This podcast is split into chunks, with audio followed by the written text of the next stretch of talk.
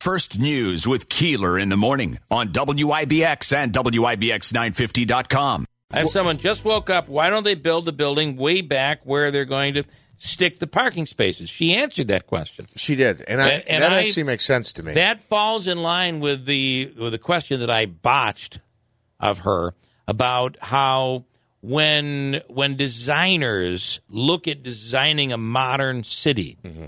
You don't want your parking in the front, you want the parking in the back. It's kind of an esthetics issue. Now I don't understand that, but I do know that um, I do know this that I apply something like that to running a comedy club.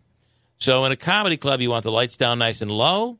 You want people in the front. Never have open seats in the front because it it's not conducive to a comfortable atmosphere, which allows people to feel comfortable enough to laugh. It's a science. It's it's it's psychological, but it works. It's how I was taught to set up a comedy club. Yeah, and what there else- are people that are taught to design a city a certain way, right. and that's what she's talking And, about. and people have said, and I'm paraphrasing here, but it's playing off what you said. Basically, they said if you come into a city and you see a lot of ground level parking, it Guess shows what that the city's is? dying. There was a not- burn. The city's dying. There was a Yeah. burn down. Think about it. Think about. I hate to bring this up at Main Street in Herkimer. So when a building goes down, as, as beautiful as the General Herkimer was, what do we do? Well, we can put a parking lot in there, or, uh, or the building next to the uh, the diner on Main Street. The building goes down. What do we do? We clean it up, and it becomes parking. Not some, not a sign of a progressive city. It's because no one wanted to build there, so we'll just put a parking lot there. That's what we're talking about. Does that make Um, sense? It does. It completely makes sense to me. Um, I also saw here that I made a note. This is getting back to something we talked about earlier in the program. I made a note because it was important. We were talking about it with Dr. Hall when we were talking to Rob Esche. And I made a note here that Oh. said Dr. Hall antigen variants. And I don't even know what that means. Because so you, wanted to ask him you- a question. This was a problem I had with with my to do list. I have a to do list that I update every single day. But the problem I'm finding is a I can't read my writing, so I don't know what's that what number four is. Um, or what did I say about number thirteen on my list? Um, number thirteen on my list was three videos. I have no idea what that means. That's the problem with my to do list. I think I know what that is. I can share it with you. Do you think you know what it the is? initiative from the sales department. yes, that's what it is. Remember yes, oh, last week? they wanted the three dating. videos. Yeah. Right, right. All right, I'm gonna cross that crap off. Done. I helped you realize you That's were done. accomplished. I know the answer to your problem, though, Jeff, and that is uh, we have Dr. Hall on the line right now. Doc, good morning. Good morning. So, if you can't read your handwriting, does that mean that you should have been a doctor? It does, I think. I've, uh, uh, as as a matter of fact, that's what the woman at the Board of Elections, said, well, the woman at the my polling place said. What do you think? You're a doctor writing like that? Well, Um, I, my my take has always been the opposite. If you can't read your own handwriting and no one else can, how did you become a doctor? That's what I've always wondered. Ah, it doesn't make sense to me. Just throw an A on it. I, uh, I, uh, Doc, I knew a pharmacist, and there was actually a class at Albany School of Pharmacy that taught uh, up and coming pharmacists how to read the handwriting of physicians. Oh wow. Yeah. Yeah, and I can imagine that it's almost like hieroglyphics. So, Well, and guess what? You don't need that anymore because it's all done electronically. that's No. right. That's So- actually one of the one of the main reasons was because it was so difficult to, Yeah. to decipher handwriting, and honestly, not just doctors. It was nurses and Sure. stuff, and it, and it Yep. really comes down to people trying to do stuff so fast that they're writing so fast Yep. that Yep. it becomes you know chicken scratch. You, you know, and I have a quick theory on this, and we'll get to COVID. But I'm somebody who, um, if you speak to me face to face and I can make eye contact, I will retain our conversation better. Also, if I'm watching something and I take notes, I will retain it better, and I don't have to refer to the notes. It's just the act of I'm writing through this. I'm more involved than just sitting there Yeah. watching it. And you're doing a couple things at the same time. So you're writing something down, you're not thinking about it. So I'm I wonder if being able to read your own handwriting in many cases is actually not the point.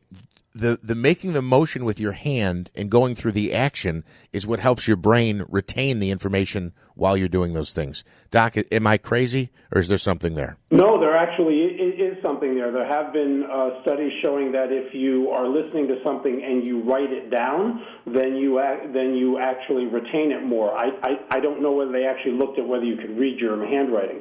I will say though that the same studies looked at whether if you take notes by typing. Um, and they actually found that writing it, you retained more than if you typed it. Yeah. Uh, by the way, um, uh, and I'll get more into this. Uh, we, I, I do know what was on your list. What was on your list was the antigen test. What is that? What is the antigen test? That's one of the tests that the Comets will accept for people to attend the game on Friday night.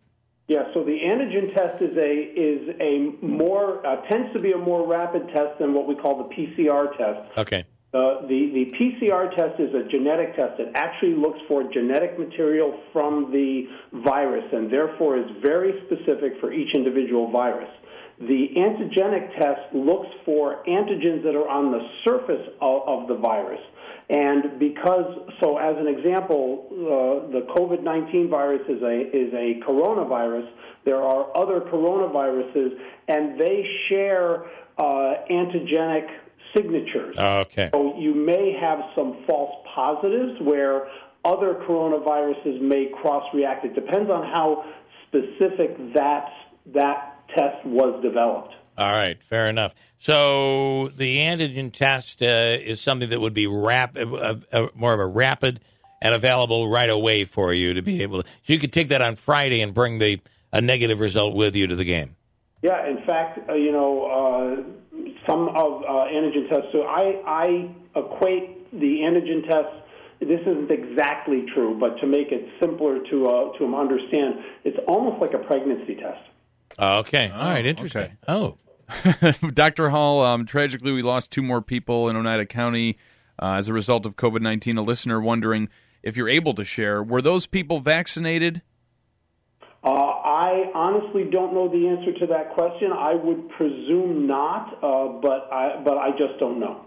Okay. And uh, there's a lot of talk that the vaccine, uh, you know, there are more studies out now saying that possible uh, vaccinated people or vaccinated people will possibly not be carriers or spreaders. Yeah, there's a lot of, of good data that is uh, coming out. It's pretty preliminary now. So the CDC uh, did a report on about 4,000 healthcare workers and found that they uh, carried less of the virus uh, in their nose after they were uh, fully uh, vaccinated. And then there were uh, similar uh, tests or studies done both in Texas and in um, California.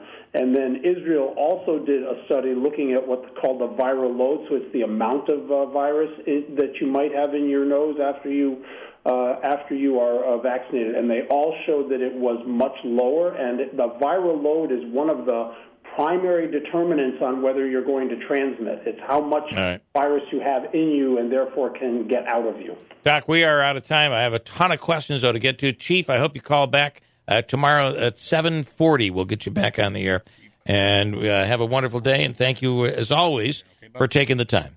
Thank you, everybody. Please be safe. You do the Hi. same. Thank you.